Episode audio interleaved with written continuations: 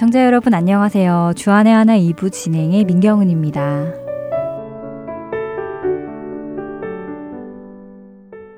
성경의 사복음서 마태, 마가, 누가, 요한 복음에는 예수님의 탄생과 이 땅에서의 행적을 우리에게 알려주시는 귀한 책입니다. 우리는 이 사복음서를 통해서 예수님의 이 땅에서의 모습을 상상해 볼 수 있고 또 그분의 말씀과 가르침을 배울 수 있는데요.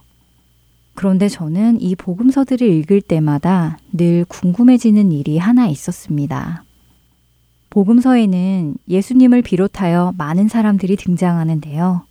그 많은 사람들은 두 가지로 분류할 수 있을 것 같습니다.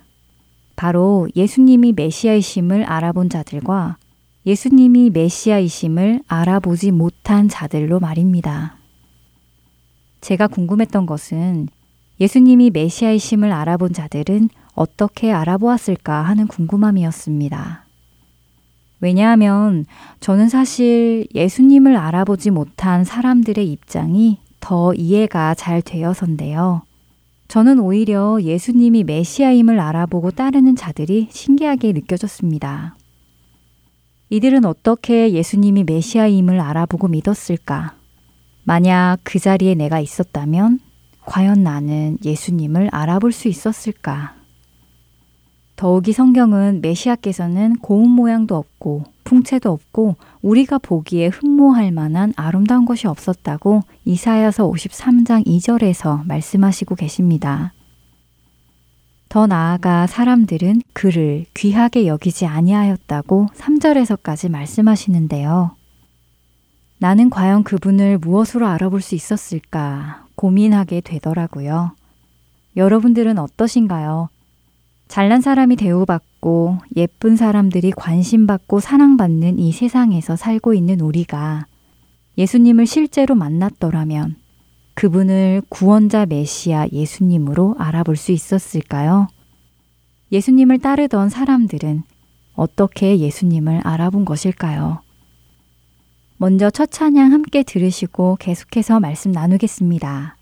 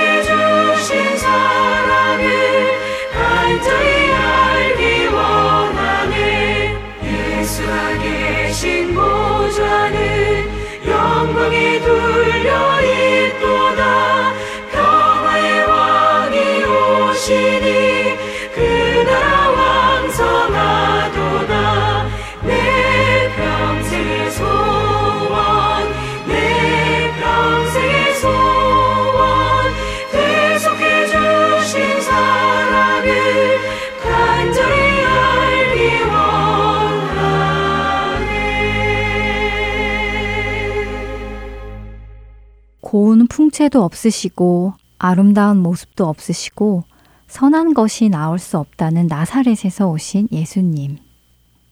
자신을 끌고 가는 자들에게 아무런 변명도 하지 않으시고 조용히 끌려가시는 그분의 모습이 어쩌면 아무런 힘이 없는 나약한 사람처럼 보이기까지 합니다. 만일 우리가 그 시간에 그곳에서 살고 있었더라면 과연 우리는 예수님을 알아볼 수 있었을까요? 무엇으로 예수님이 메시아이심을 알 수 있을까요? 그런데 성경을 가만히 읽어보니 무엇으로 우리가 예수님이 메시아이심을 알아볼 수 있었는지를 깨닫게 해주시는 말씀이 있는 것을 알게 되었습니다.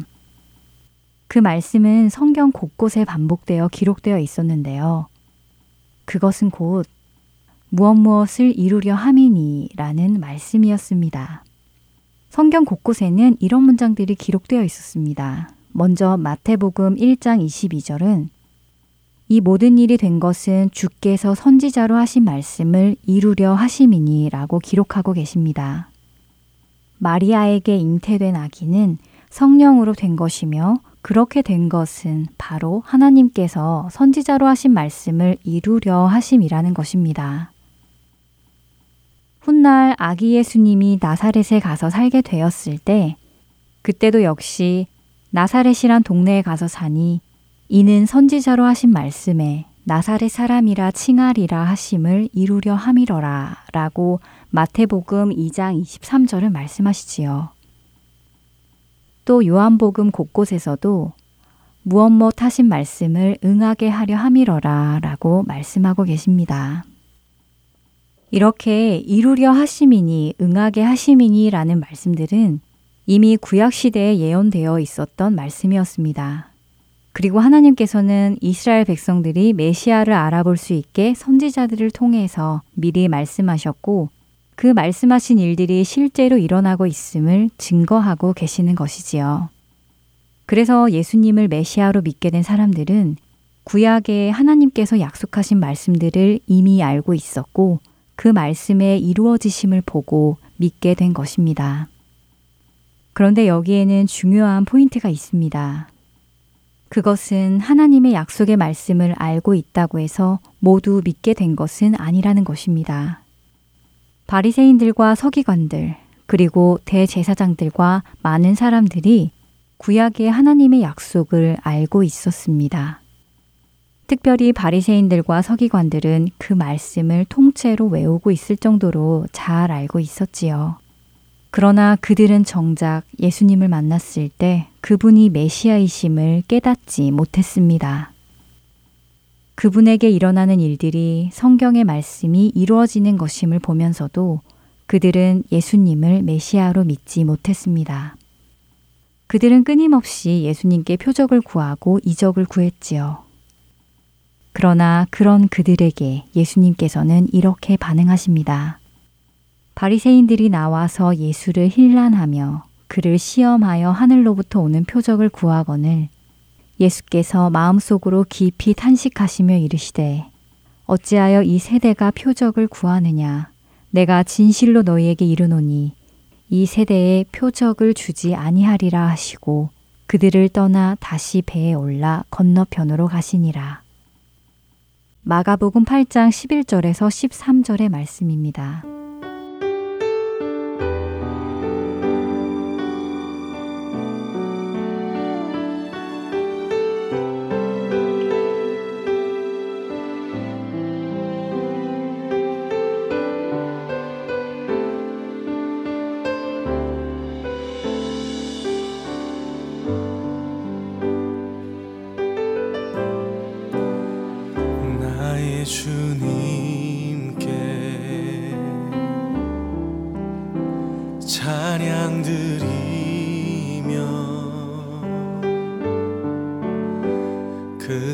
시사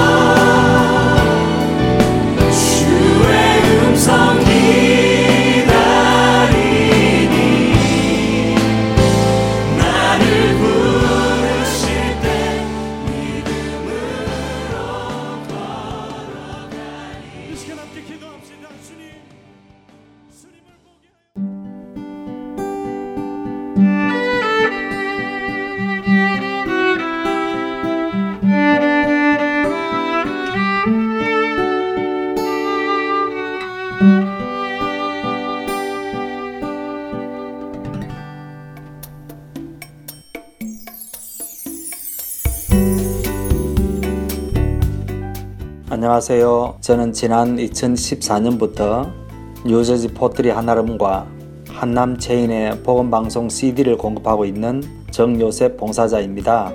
믿지 않는 분들에게는 예수님의 복음을, 믿는 자들에게는 생각과 마음을 지킬 수 있도록 도와주는 복음 방송이 정말 얼마나 감사한지 모릅니다. 우리 주님께 찬양과 영광을 돌려드립니다. 감사합니다. 안녕하세요. 저는 오하이오의 페어본에 있는 한국 마켓과 영식당 그리고 콜럼버스에 있는 풍민식당과 살아가 식품점에 복음방송의 CD를 비치하고 있습니다. 복음을 전하는 작은 일에 사용하여 주심을 하나님께 감사드립니다.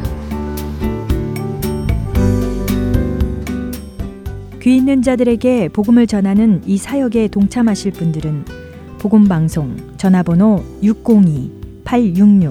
602-866-8999로 연락 주시기를 부탁드립니다.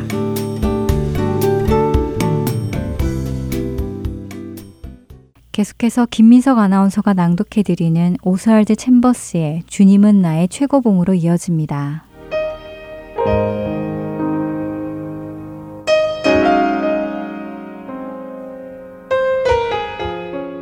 그러므로 너희가 더욱 힘써 너희 믿음의 덕을 덕의 지식을 지식의 절제를 절제의 인내를 인내의 경건을 경건의 형제 우애를 형제 우애의 사랑을 더하라.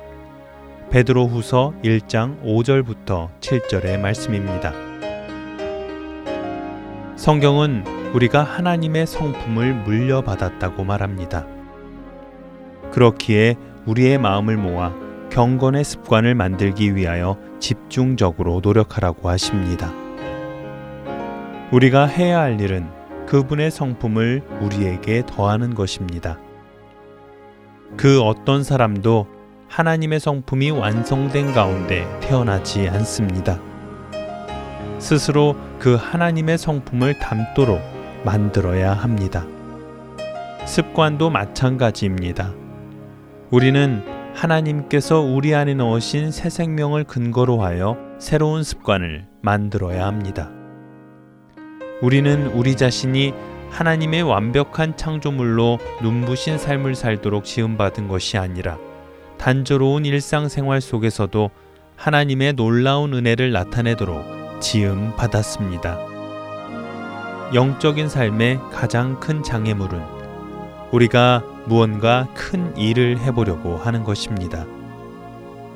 그러나 예수님께서는 수건을 가져다가 제자들의 발을 씻기는 작은 일을 하셨다는 것을 기억하십시오. 아무 조명도 받지 못하고 신나는 일도 없고 매일 일상적인 일로 똑같은 일만 반복되는 그러한 때가 있을 것입니다. 그러나 신나는 일이 없고 매일 일상적인 일로 반복되는 이 기간이 하나님께서 우리를 가장 많이 빚으시는 때입니다. 하나님께서 여러분에게 신나는 순간들을 늘 주실 것이라고 기대하지 마십시오. 되풀이되는 따분한 삶에서 하나님의 능력으로 사는 것을 우리는 배워야만 합니다. 베드로후서가 말씀하시는 믿음의 덕을 덕의 지식을 지식의 절제를 절제의 인내를 인내의 경건을 경건의 형제 우애를 형제 우애의 사랑을 더하는 일은 쉽지 않습니다. 그러나 아주 작은 일에서부터 주님을 순종해 보십시오. 그 순종 뒤에는 하나님의 은혜에 전능하신 능력이 있음을 경험하게 될 것입니다. 의무 때문에 억지로 순종하지 마십시오. 하나님께서 나의 모든 상황을 연출하신다는 것을 믿고 내 할 바를 행하십시오. 순종하는 즉시 속죄를 통한 하나님의 온전하신 그 엄청난 은혜가 나의 것이 됩니다.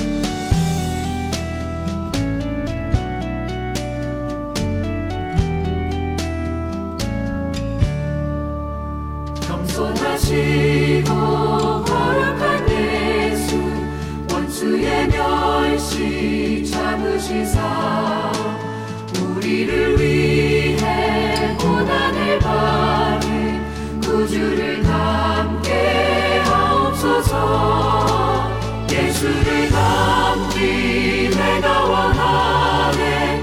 날 구속하신 예수님을 내 마음속에 지금 거둬서 주님의 형상 인치소서. 예수를 담기 내가 원하네. 날 구속하신 예수님을 내 마음속에 지금 거둬서 주님의 형상 인치소서.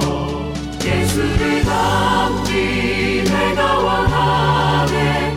날 구속하신 예수님을 내 마음속에 지금 거둬서 주님의 형상 인치소서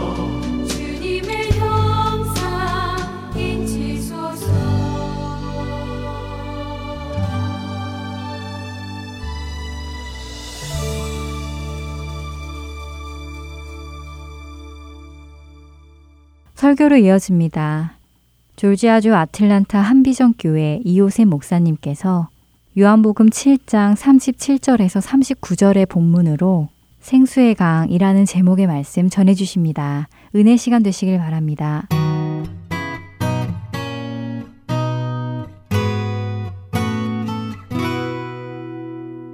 이 세상에 살다 보면 알아야 될 게 많습니다. 그렇죠? 알아서 유익한 것도 물론 많습니다. 그런데 아무리 그것을 안다고 하더라도 생명을 주는 지식은 없습니다.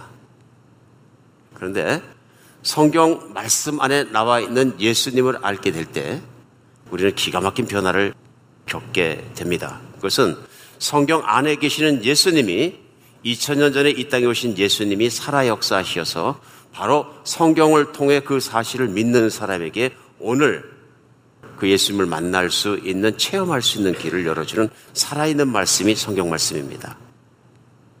예수님을 아직 믿지 않는 분에게나 예수님을 또 잘 믿거나 오랫동안 믿어온 여러분들에게도 모두 예수님을 깊이 생각하며 성경의 말씀 속에서 예수님을 다시 한번 만나는 시간 되었으면 좋겠습니다.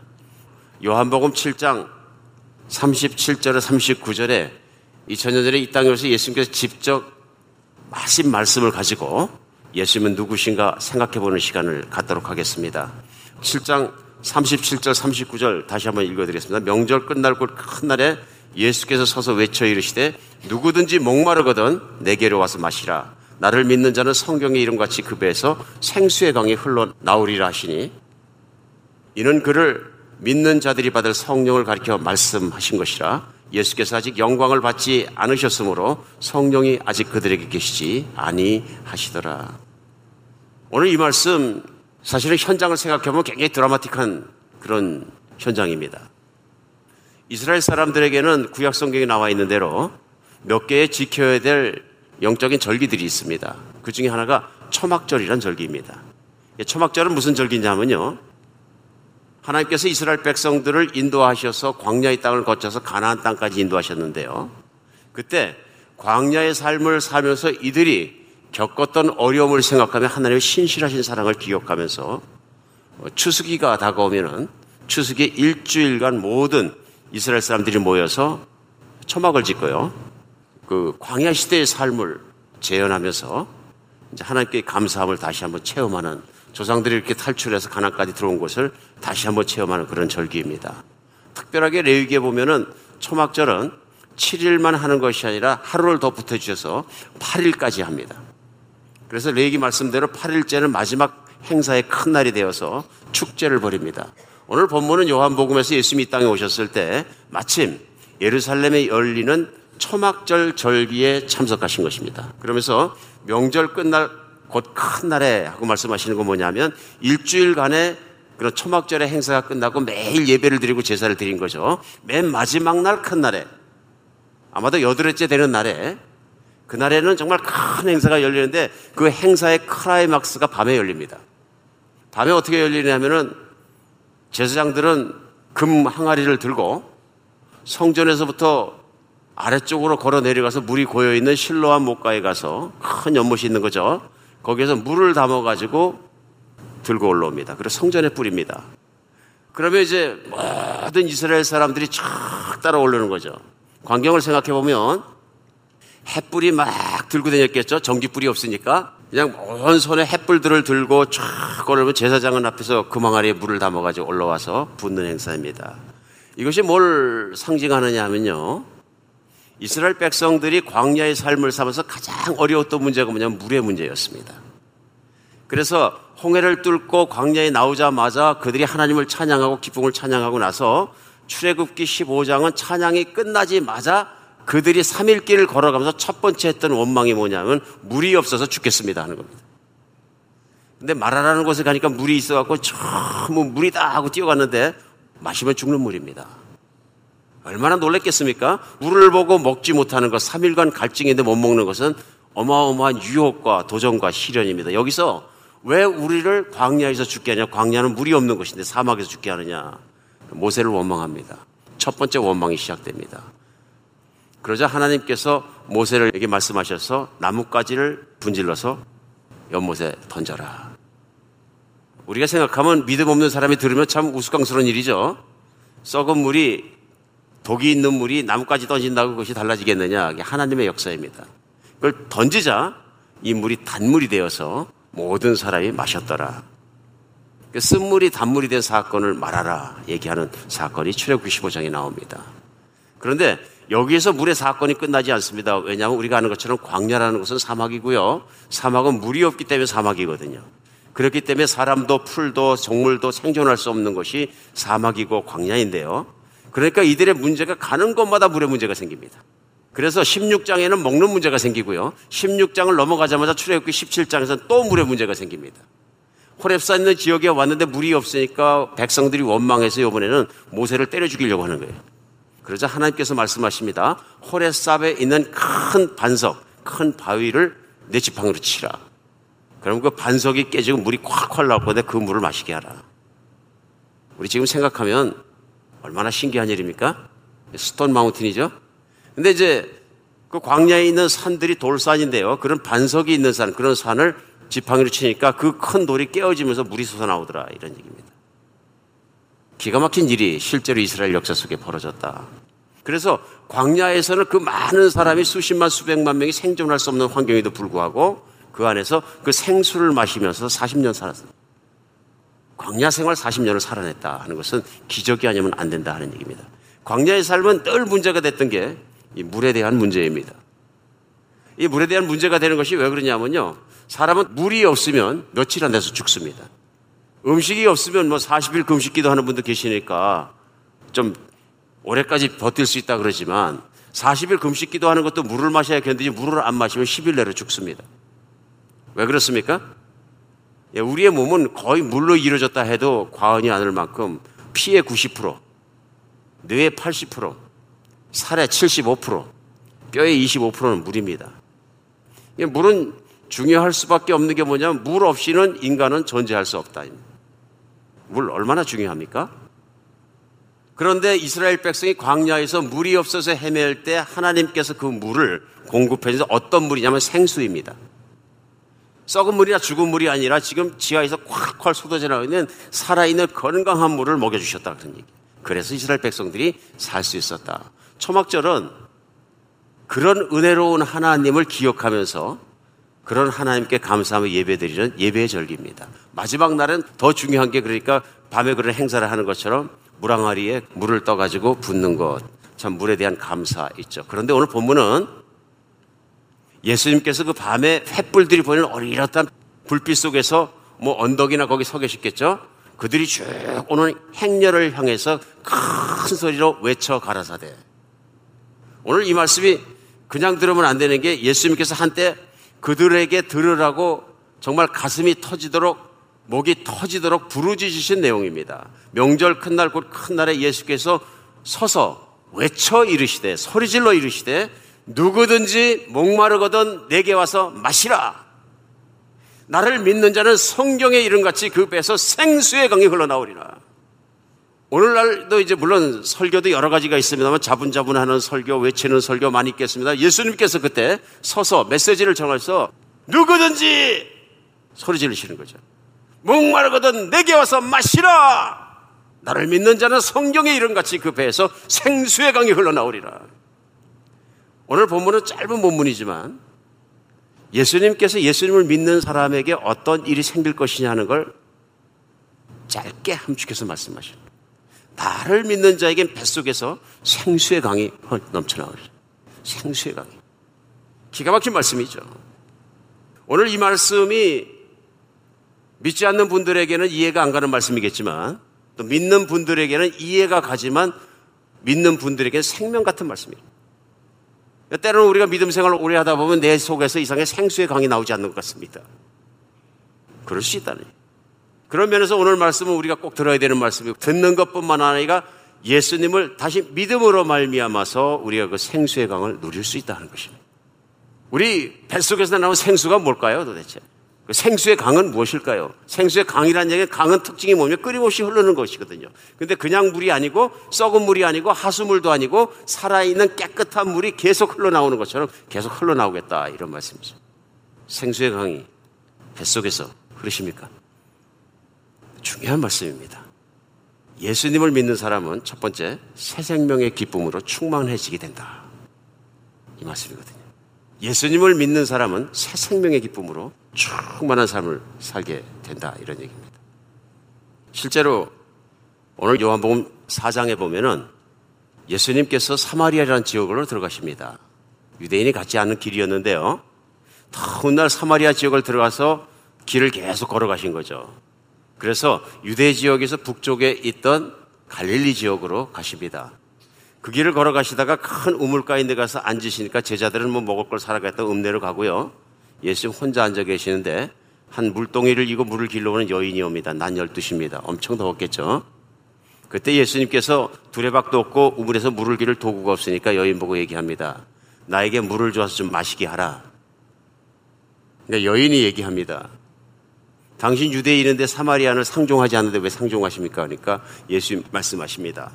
그래서 뭐라 그러시냐면은 내가 만일 하나님의 선물과 또 내가 물좀 달라 하는 이가 누구인지를 알았더라면 내가 그에게 구하였을 것이고 그가 생수를 내게 줬을 것이다. 이상하게 말이 왔다 갔다 하는 것 같습니다. 그렇죠?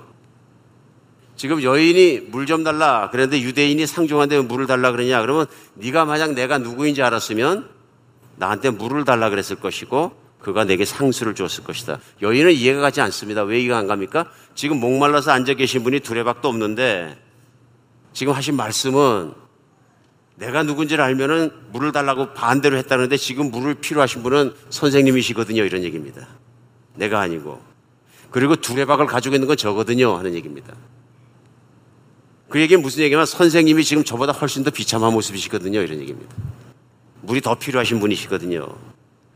그러니까 예수님께서 이 여인에게 설명을 해 주십니다. 뭐에 대해서? 생수에 대해서.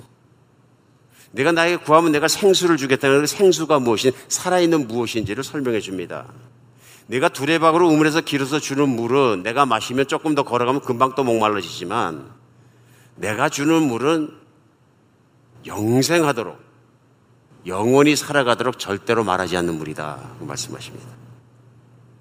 여자가 그런 물을 내게 줘서 목마르지도 않게 하고 여기 물도 길러오지 않게 하소서 하고 얘기합니다. 그렇게 얘기를 하니까 예수님께서 뭐라 그래서 가서 네 남편을 불러와라 그러십니다. 가서 네 남편을 불러라 갑자기 그러니까 저는 남편이 없습니다. 그럽니다. 그러자 예수님 말씀하시죠. 맞다. 네 말도 맞는 것이 네가 결혼 다섯 번 해서 남편이 다섯 명 있었지만 다 이혼하고 지금 여섯 번째 남자하고 동거하고 있지 않느냐. 이연이 이때 놀랍니다. 사실 이연이 왜 놀라느냐 하면요. 자기의 정체가 드러나. 난 12시에 중동에서 물깃지 않습니다. 왜 안 겠습니까? 너무 더워서. 지금도 중동 가면요. 제가 중동에 있을 때도 보니까 난 12시에 또 오후 3시까지는 전부 다 잠자고 노는 시에 관공서 닫습니다. 너무 뜨거워서 그런 거죠. 더운 날 한낮에 물을 길러 왔다는 것은 사람들 눈길을 피해서 온 것입니다. 챙피해서 사람들 앞에 못 나오니까 사람들 없는 시간을 찾아서 나온 것이죠. 그러니까 무슨 얘기냐면 결혼을 과거에 다섯 번에서 실패했다는 얘기는 할 때마다 인생이 업그레이드 된 것이 아니라 신분이 상승한 것이 아니라 신분의 하강 곡선을 이뤘다. 그래서 과거에는 좌불 잡을 수 없고 여인들이 혼자 살 길이 없으니까 뭐 힘든 인생을 살았다. 그러다 전국적으로는 남자를 구할 수 없었는데 그냥 어떤 상대의 남자인지 모르지만 세상적으로 보았을 때 정말 이루 말할 수 없는 상태에 살아가는 남자를 하나 만나서 그냥 동거하고 있다 이런 얘기입니다. 생존하고 있다. 그러니까 쉽게 생각하면 인생 중에서 가장 목마른 인생입니다. 내 마음대로 인생이 안 되는 겁니다. 그런 한 여인을 찾아가셔서 예수님께서 생수를 주겠다고 말씀하시는 겁니다. 그러자 여인이 알아듣기 시작합니다. 내 과거를 알아본 예수님을 향해서 제가 보니까 선지자이신 것 같습니다. 그러니까 내 말이 맞도다 하고 말씀하시면서 예배에 대해 가르치시고 마지막에 가르쳐 주십니다. 너희 조상들이 얘기했다는 그 메시아가 바로 아니라 내가 누구인 줄 알았으면은 내가 내게 물을 달라 하였을 것이 내가 그 물을 줄 것인데 그 물은 영원히 내 뱃속에서 생수가 나오게 하리라. 이 말씀은 내가 너를 지은 하나님이고 내가 인생을 살아가면서 내 자신이 해결하지 못하는 문제들, 내 자신이 갖고 싶으면 갖지 못했던 것들, 내가 자신이 마음대로 안 가는 것 때문에 힘들었고 지치고 아프고 죽을 수밖에 없는 인생 속에서 허덕거리는 내 인생이 내가 누구인지도 알게 되고 영원한 생명이 있다는 것도 알게 되고 내가 분명히 변화된 삶을 살 수 있고 기쁘게 살 수 있다는 것을 내가 주겠다 하는 말씀입니다. 오늘 예수님의 생수에 말씀하신 건 뭐냐면은 단순히 그냥 우리가 세상에서 마시는 물만 말씀하시는 것이 아니라 영적인 의미에서 말씀하시는 거죠. 어쨌든 인생은 목마릅니다. 우물가의 여인만 목마른 것이 아니라 우물가의 여인이야 그 목마르게 이리 말할 수가 없는 것이 인생의 목마른 게 내 마음대로 인생이 안 될 때 가장 목마릅니다. 그래가지고 우리는 뭐 그냥 인생에서 팔자 타령이라는 거 많이 합니다. 팔자. 무슨 얘기냐면 내가 바꿀 수 없는 운명이 있다는 걸 생각하면서 난 운명적으로 팔자가 나는 나빠서 못 산다 하고 내가 그걸 체념하려고 노력해 보지만 마음은 계속적으로 힘듭니다. 아마도 세상에서 제일 팔자가 힘든 사람이 있다면 요한복음 4장에 나오는 우물가의 여인이 아닌가 싶습니다. 또 어떤 분이 나는 이혼 10번 했는데 그럼 나는 더 나쁩니까?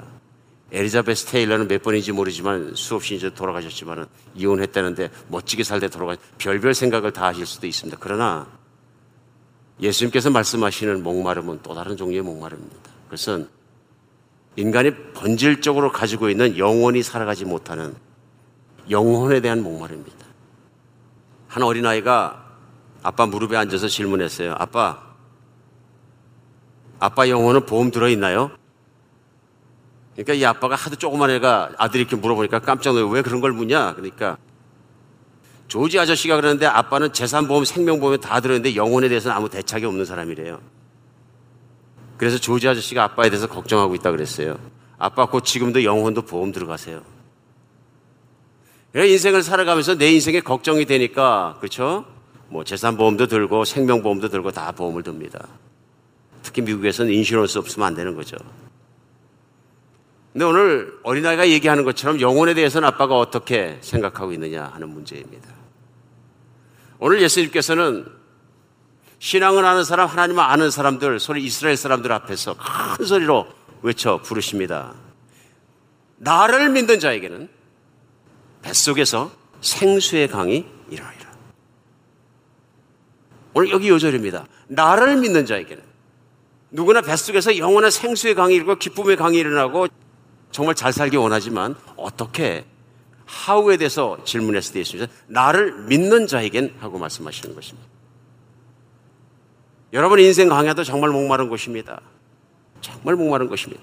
진짜로 이스라엘 백성 걸어갔던 사막도 목마른 곳이지만 육신적으로요. 여러분이 제가 살고 있는 인생 광야도 정말 목마른 곳입니다. 저는 인생을 살면서 예수 믿기 전에 온갖 고생을 다 하면서 그게 뭔지 몰랐어요. 근데 끊임없이 무엇인가를 찾고 있는 거예요. 때로는 낭망하고, 때로는 정말 포기하고 싶고, 때로는 스스로 목숨을 포기할 만큼 세상에 벽이 두껍게 느껴지고 힘들게 느껴질 때도 많고, 당연하죠? 저는 작고 세상은 큰데, 저는 약하고 세상은 강한데, 이 길이 없는 거예요. 그러니까 목마릅니다. 입수 시험에 떨어지면 목마릅니다. 생각대로 안 되면 목마릅니다. 세상 살면서도 회사에서 강요에 의해서 우리가 퇴임을 하거나 그러면 또 목마릅니다. 인생에 하고 싶으면 하지 못한 것들이 있으면 목마릅니다. 나에게는 이상하게 좋은 배우자가 생기지 않으면 목마릅니다. 오늘 인생이 꽉 차지 않는 거죠. 근데 문제는 뭐냐면 본질적인 목마름이 있다는 거죠. 인생에 우리가 갖지 못하는 것, 이루지 못하는 것, 모든 목마름을 초월할 수 있는 그런 모든 목마름을 다 채우고도 남을 수 있는 본질적인 해결책이 있는데 그것이 뭐냐면 내가 예수님을 믿게 되면 갖게 되는 새로운 생명이래. 내가 하나님과 관계가 없고 하나님과 관계가 끊어져 있고 하나님이 누군지도 모르고 하나님을 정말로 나에게 새로운 생명과 영원히 살아가는 생명이 사는 걸 믿지 못할 때는 없던 기쁨이 예수님을 믿고 내가 영원히 살아간다는 생명의 기쁨을 갖게 되면 세상에서 갖고 있는 문제들이 문제가 되지 않는다. 왜냐하면 끊임없이 모든 것을 하실 수 있는 하나님의 복이 나에게 흐르고 있다는 것을 내가 믿기 때문에 그렇습니다. 하나님은 나와 다르게 모든 것을 하실 수 있고 그 모든 것을 나를 위해서 쓰실 분이 하나님이신 것을 믿으시기 바랍니다. 그 하나님이 이 땅에 오셔서 사람들 향해서 말씀하시는 것입니다. 누구든지 나를 믿으면 내 뱃속에서 생수의 강이 흘러나오리라. 생명의 기쁨이 구원의 기쁨이 나와 관계를 맺고 있는 안정감이 평안함이 내 뱃속에서 계속 솟아나오리라 말씀하시는 것입니다. 예, 저도 간증을 읽었습니다마는 인간 정세에서 가장 잘 호소하는 악기 중에 하나가 클라리넷이라는 작은 악기라 그러네요. 그런데 이 앞을 못 보는 시각장애인인 이상재 교수님이라 분이 일곱 살때 술래잡기 하다가 교통사고를 당해가지고 눈이 다쳐서 3년 동안 아홉 번 수술을 받았는데 결국은 앞을 전혀 못 보시게 됐어요. 중학생이 되니까 너무 괴로워서 막 길거리에서 소리 지르다가 아이들과 싸우고 피투성이가 돼서 돌아오고 막 그렇게 살았다 그러네요. 어느 날 할머니가 붙잡고 뭐라고 말씀하시냐면 너 눈 뜨고 싶으면 교회 나가자. 6개월만 교회 다니면 눈 뜨게 된다. 그래가지고 할머니 손잡고 눈 뜨려고 교회 가서 무려 7개월, 한 달 더 해서 7개월을 매일 와서 기도하고 금요 철학까지 해서 열심히 했는데 눈을 못 떴어요. 그래가지고 아이 할머니가 나를 속였다고 막 그냥 하나님 원망하고 그래가지고 매주 나와서 금요철에 하면서 떠나와서 기도하는데 어렴풋이 혹시 하나님이 살아계신가 하는 생각은 들더래요. 그러다가 이제 교회도 안 나가게 되고 고등학교 1학년 때 파리 국립 관현악단 연주를 듣게 되었는데 그때 악기의 소리 중에서 클라리넷 소리가 그렇게 아름답더래요. 그래서 이분이 어릴 때 클라리넷을 전공해가지고 중앙대 음대를 졸업합니다. 한국에 있는 관현악단을 다 컨택했는데 장님이기 때문에 안 됩니다. 아, 그래도 이유가 가는 것이 뭐냐면 관현악단은 이런 것은 모든 악기가 탁 맞게 연주해야 되는데 이 지휘자의 지휘봉 끝에 의해서 다 움직여야 되죠. 근데 못 보니까 언제 시작해야 될지 어떻게 될지 잘 모르니까 마음으로 박자를 세가면서 해야 되는데 시각 장애인이라 관현악단은 안 된다. 그러면 클라리넷도 소용이 없어지는 거예요. 그런 그분이 미국에 오셔서 미국에 가면 볼티모어에 아주 유명한 음대가 하나 있습니다. 피바디라는 음대인데요. 어, 미국에서 제일 유명한 음대 중에 하나인데요. 그 음대에 입학을 하게 됩니다. 그래서 거기서 클라리넷을 전공해서 클라리넷 박사가 되십니다. 그러니까 그 벌티모어에서 가까운 곳에 워싱턴이나 한인교회에서 초청을 해가지고 클라리넷 연주를 좀 해달라고 자꾸 하니까 자긴 믿음이 없는데 가서 찬송가를 연주하게 되는 겁니다. 그래 그때 간증하는 내용이 뭐냐 하면은 내가 한인교회 간 이유는 비빔밥이 맛있어서 갔다. 그날은 자기가 특성 준비를 하는 걸 괴로울 때 주님의 얼굴 보라. 그런 찬양 아시죠? 그런 준비를 했는데 그날 목사님 설교를 듣고 있는데 갑자기 귀가 멍멍해지면서 어릴 때 교통사고 날 때 눈을 멀게 될 때 그때 차가 타이어가 킥 쓰는 소리가 나면서 한참 있다 보니까 외부에 아무 소리도 목사님 설교 소리도 들리지 않는 순간이 있었는데 귀로 들리는 것이 아니라 마음속 깊은 곳에부터 음성을 들었다. 그때 내가 태어나는 순간부터 지금 이 순간까지 나는 늘 너와 함께 있었다. 하나님 음성을 듣게 되었다. 그래 이분이 하나님이 장님된 나를 이렇게 사랑하시는구나 깨닫게 되어서 연주도 못 올라가고 펑펑 울다가 연주 시간이 돼서 올라가서 괴로울 때 주님의 얼굴 보라 연주를 하는데 막 눈물 콧물이 나와서 이 연주를 하는데 무슨 뭐 연주를 하는지 모르겠는데 회중은 다 눈물 바다가 됐다. 그때부터 하나님 믿게 되어서 기쁨이 들어오기 시작하는데 그 생명의 기쁨이 다시 태어났다는 기쁨이 하나님이 나를 사랑한다는 기쁨이 내가 영원히 산다는 기쁨이 감당할 수 없는 내 마음속에 기쁨이 들어왔다. 그러면서 이렇게 고백합니다. 말로는 전달할 수 없는 그 무엇이 있습니다. 하지만 음악은 그것을 가능하게 합니다. 절망 가운데 하나님을 원망했던 저를 건져주시는 하나님은 음악을 통해 마음에서 마음으로 전달되는 감동, 그 소중한 희망의 불씨를 전하는 삶으로 저를 인도하셨습니다. 이 모든 것이 하나님의 영광입니다. 예수님, 예수님 말만 듣고 이름만 듣고 맨날 그런다고 되는 것도 아니고요.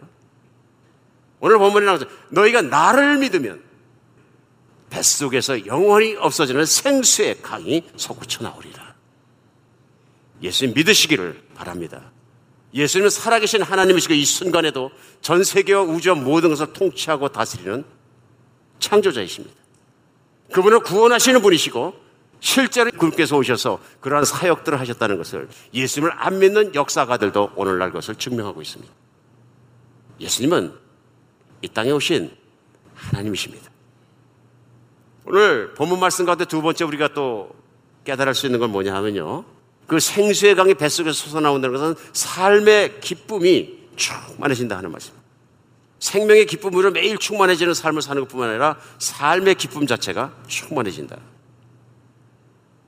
언젠가 뉴욕 타임즈에서 역사상 제일 잘 살았던 사람이 누군가를 조사한 적이 있습니다. 누가 인류의 역사상 살아온 사람 중에서 제일 잘 살았겠느냐? 그때 뽑힌 사람이 바로 다윗 왕입니다. 일간지 얘기입니다. 그냥 세상에 있는. 그러니까 다윗은 세상에서 가장 인간으로 태어나서 잘 살았다. 세상적인 눈으로 봐도 그렇다 그런 얘기입니다. 믿음의 눈으로 봐도 그렇고. 왜 하나님 다윗을 사랑하셨을까? 다윗은 잘 살려고 노력한 사람이 아닙니다. 다윗은 왕이 되려고 몸부림친 사람도 아닙니다. 다윗은 골리앗을 이으려고 맨날 검술 훈련만 한 사람도 아니고 도 닦은 사람도 아닙니다. 다윗은 공부 잘해서 출세하려고 열심히 공부만 한 사람도 아닙니다. 다윗은 한 가지만 했습니다. 하나님 믿으려고 노력하고 하나님을 믿기 때문에 하나님 말씀이나 순종하려 노력하고 사는 사람입니다. 다윗의 가슴에 하나밖에 없습니다. 하나님께서 하실 수 있으면 나는 할 수 있다. 하나님이 하지 말라 하시면 나는 할 수 없다. 하나밖에 없습니다. 오직 믿음입니다. 오늘 예수님 말씀은 누구든지 나를 믿으면 이제부터 내 능력으로 살지 않고 내 능력으로 살 거다. 누구든지 나를 믿으면 이제부터 내가 쌓아놓은 이루어놓은 안정감 때문에 행복한 것이 아니라 내가 너를 보호해 주기 때문에 내가 안전할 것이다. 다윗이 그렇게 산 사람입니다. 그러니까 다윗이 볼 때 육체적으로, 정신적으로, 영적으로 모든 면에서 사회적으로 가장 꽉 차는 인생을 살았다 하고 뉴욕타임즈도 설문조사 결과 말하지 않을 수가 없다 하는 얘기입니다. 어떻게 하면 이런 삶 삽니까? 믿으면 삽니다. 믿으면 어떤 결과가 일어납니까? 성령이 오셔서 나를 충만케 해주십니다. 우리가 신앙생활하고 믿음 생활하다가도 뱃속에 있는 생수가 나오지 않는 것 같은 차가운 시간을 겪을 수 있습니다. 왜 그렇습니까? 믿음이 약해져서 그렇습니다. 나도 모르는 사이에 매너리즘에 빠지고 믿음이라는 게 매일 주일 왔다 갔다 하는 것에 그냥 그쳐버리고 하나님과 나와의 개인의 시간, 정말 교제의 시간, 기도의 시간, 말씀을 묵상하는 시간, 이런 시간을 꾸준히 갖지 않다 보면 어떻게 되냐면요. 매너리즘에 빠지니까 마음이 딱딱해집니다. 생수의 강이 콸콸 나오지 않고 쫄쫄 나오는 겁니다. 어떻게 나오면 콸콸 나옵니까? 목마름이 생겨야 합니다. 목마름이. 하나님 저 그 생수가 콸콸 나온다는 것이 무엇인지 제가 압니다. 저는 생수의 강이 콸콸 넘치게 하여 주시옵소서. 이 목마름이 있어야 합니다. 누가 보면 11장 13절에 예수님께서 말씀하셨어요. 너희가 악할지라도 좋은 것으로 자식에게 줄 줄 알거든. 하물며 너 하늘에 있는 너희 아버지께서 구하는 자에게 무엇을? 성령을 주시지 않겠느냐. 네가 악할지라도 자식에게 몸에 좋은 거 다 좋은 것만 챙겨줄 텐데 하나님께 구하면 하나님께서 너에게 성령을 주시지 않겠느냐. 성령의 충만함을 주시지 않겠느냐. 진리의 충만함을 주시지 않겠느냐. 큰 믿음을 주시지 않겠느냐. 믿음이 커지면 진리로 충만해지고 성령이 충만해집니다. 사랑하는 여러분, 하나님을 믿으면 뱃속에 생수의 강이 흐릅니다. 믿음의 기쁨이 채워지게 되고 믿어야 아는 기쁨이 따로 있습니다. 하나님이 살아계신 것과 그분의 예수님을 보내신 것 믿으시기 바랍니다. 세상에 누가 뭐라 할지라도 의심할지라도 비판할지라도 하나님은 살아계십니다. 수억의 사람들이 예수님을 믿고 뱃속에서 나오는 생수로 말미암은 간증이 지구 가운데 가득하고 저는 2000년 역사 가운데 가득합니다. 믿지 않는 사람의 추측한 얘기, 비판적인 얘기, 부정적인 얘기 믿지 마시고 진리 되시고 진정 모든 믿는 사람마다 그것을 간증하고 있는 예수님을 깊이 믿는 여러분과 제가 되었으면 좋겠습니다. 오늘 우리에게 신앙생활 하면서 늘 삶의 생수의 기쁨이 채워져야 하는데 사라지는 그 큰 이유가 뭐냐면 믿음이 약해진 것 때문에 그렇다. 우리 그런 믿음 놓고 매일 기도했으면 좋겠습니다. 때에 따라서 우리 바쁜 것이 너무 그렇지 않느냐? 그것도 아닙니다. 성령 충만해서 하나님이 정말 기뻐하셔서 내게 많은 사명을 주셔서 하는 일이라면 그 안에서도 성령 충만해질 수 있습니다. 문제는 시간보다 더한 것입니다. 예수님께 초점을 맞춰야 합니다. 초점을. 일이 많고 적음의 문제도 아니고요. 내가 편안하냐 아니냐 그런 문제도 아니고요. 나의 초점이 얼마나 진리에 예수님에게 맞춰 있느냐에 따라서 우리의 삶은 기쁨으로 충만하냐 충만하지 않느냐 하는 것이 결정됩니다. 숨 쉴 수 없이 바쁠지라도 내 초점이 예수님에게 맞춰질 수만 있다면 그 많은 기하학적인 정말 사명을 감당하고도 살 수 있는 것을 느낄 수 있습니다. 실제로 우리가 살다 보면 때로는 하나님께서 급한 환경 속에서 수많은 사명을 주실 때가 있는데요. 그때마다 우리는 것을 감당할 수 있습니다. 제가 신학교 처음에 들어가서 나이 먹어 들어갔으니까 책임이 많았습니다. 너무 힘들었어요. 너무 바빴어요. 왜냐하면 집에서는 가장이니까 내 식구 먹고 사는 문제 때문에 또 먹고 살아야 되니까 또 크로고 가서 고기를 자르고 일을 했는데요. 8시간 풀타임 하루에 일을 하고 교회 가면 또 사역이 있고요. 뿐만 아니라 신학교 갔더니 신학교 풀타임 학생이기 때문에 12학점, 14학점을 공부를 하려고 그러면 학생 노릇해야죠. 아버지 노릇해야죠. 일해야죠. 교회에서 사역해야죠. 1인 몇 역인지 모릅니다. 그 신학교 처음 들어갔더니 총장 되시는 분이 첫 번째 채플 시간에 말씀하시는 거예요. 그래 말씀하시는데 신학생이라는 것이 이런 역할 저런 역할 아버지의 역할 힘드시죠. 그래서 얼마나 위로가 됐는지 몰라. 아 이분이 아시는구나 내 마음을. 그때 그 총장님 그러시더라고요. 그렇다고 해서 학교에서는 조금 더 봐주지 않겠습니다. 학교는 quality 있는 목사님들을 배출하기 위한 높이 세우는 그 라인을 1인치도 내려주지 않겠습니다. 죽을 각오로 뛰십시오. 이렇게 죽을 각오로 바쁘게 뛰는 그것이 사역하기나 여러분에게 재산이 될 것입니다. 사역은 바쁘고 복잡한 곳입니다. 그 안에서 여러분의 영성이 살아남아야 합니다. 예수님을 바라보는 시각이 살아있어야 합니다. 아, 무서운 챌린지였어요. 바쁜 것만이 문제는 아닙니다. 우리 예수님을 바라봐야 합니다. 예수님 우리의 생명이시고, 우리의 본질을 바꾸시고, 우리 영원한 기쁨을 주시는 분이십니다. 우리 믿음이 회복되고 예수님으로 만족할 수 있는 믿음이 되는 여러분과 제가 되었으면 좋겠습니다. 예수님은 우리의 모든 것을 아시고 모든 것을 채우실 수 있습니다.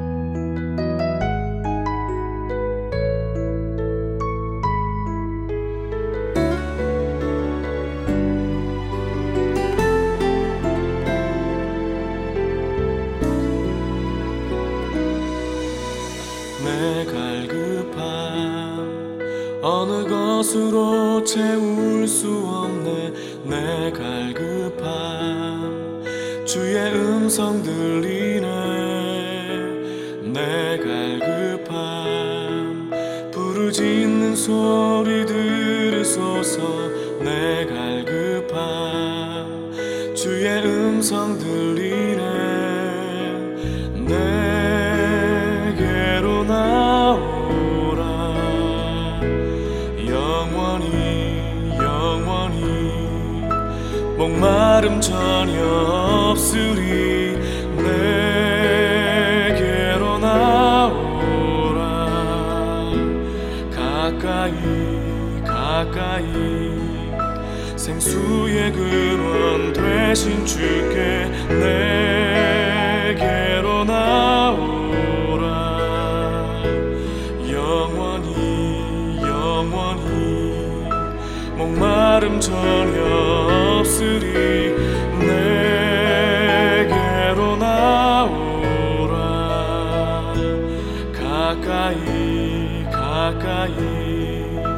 생수의 근원 되신 주께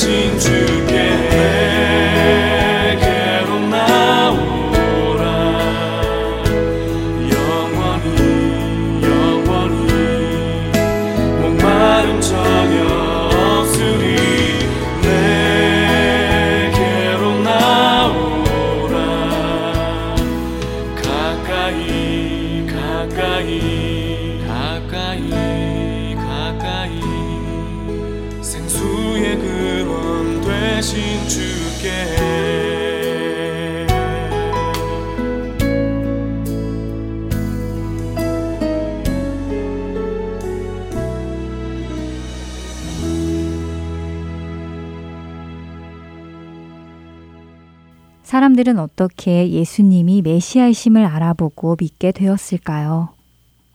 그것은 먼저 그들이 하나님의 약속의 말씀을 알고 있었기 때문입니다. 그러나 그 약속의 말씀만 알고 있었다고 해서 또한 그 약속의 말씀이 이루어지는 것을 보았다고 해서 예수님을 메시아로 받아들이는 것은 아니었습니다. 그들의 영혼의 눈이 열리고 마음이 열릴 때 믿어지는 것이었지요.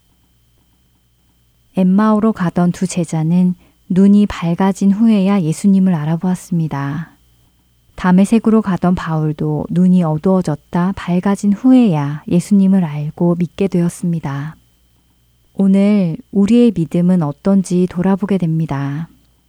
혹시 나는 예수님에 대한 많은 지식만 가지고 있으면서 그분을 그리스도로 믿지 못하고 있는 서기관들과 같지는 않는지, 혹시 나는 그분의 수많은 이적과 표적을 보고서도 여전히 또 다른 표정만을 구하는 바리새인과 같지는 않는지 나의 영의 눈이 열려져 그분의 참된 모습을 보고 나의 하나님이시라는 고백을 하고 믿고 있는지 살펴보기를 원합니다. 말씀을 아는 지식에서 끝나는 것이 아니라 그 말씀을 아는 지식이 우리를 구원에까지 이르게 하시는 능력으로 나타나기를 소원해 봅니다. 주안의 하나 2부 마칠 시간이 되었습니다. 함께 해주셔서 감사드리고요. 다음 시간에 뵙겠습니다. 구성과 진행의 민경훈이었습니다. 안녕히 계세요. 네.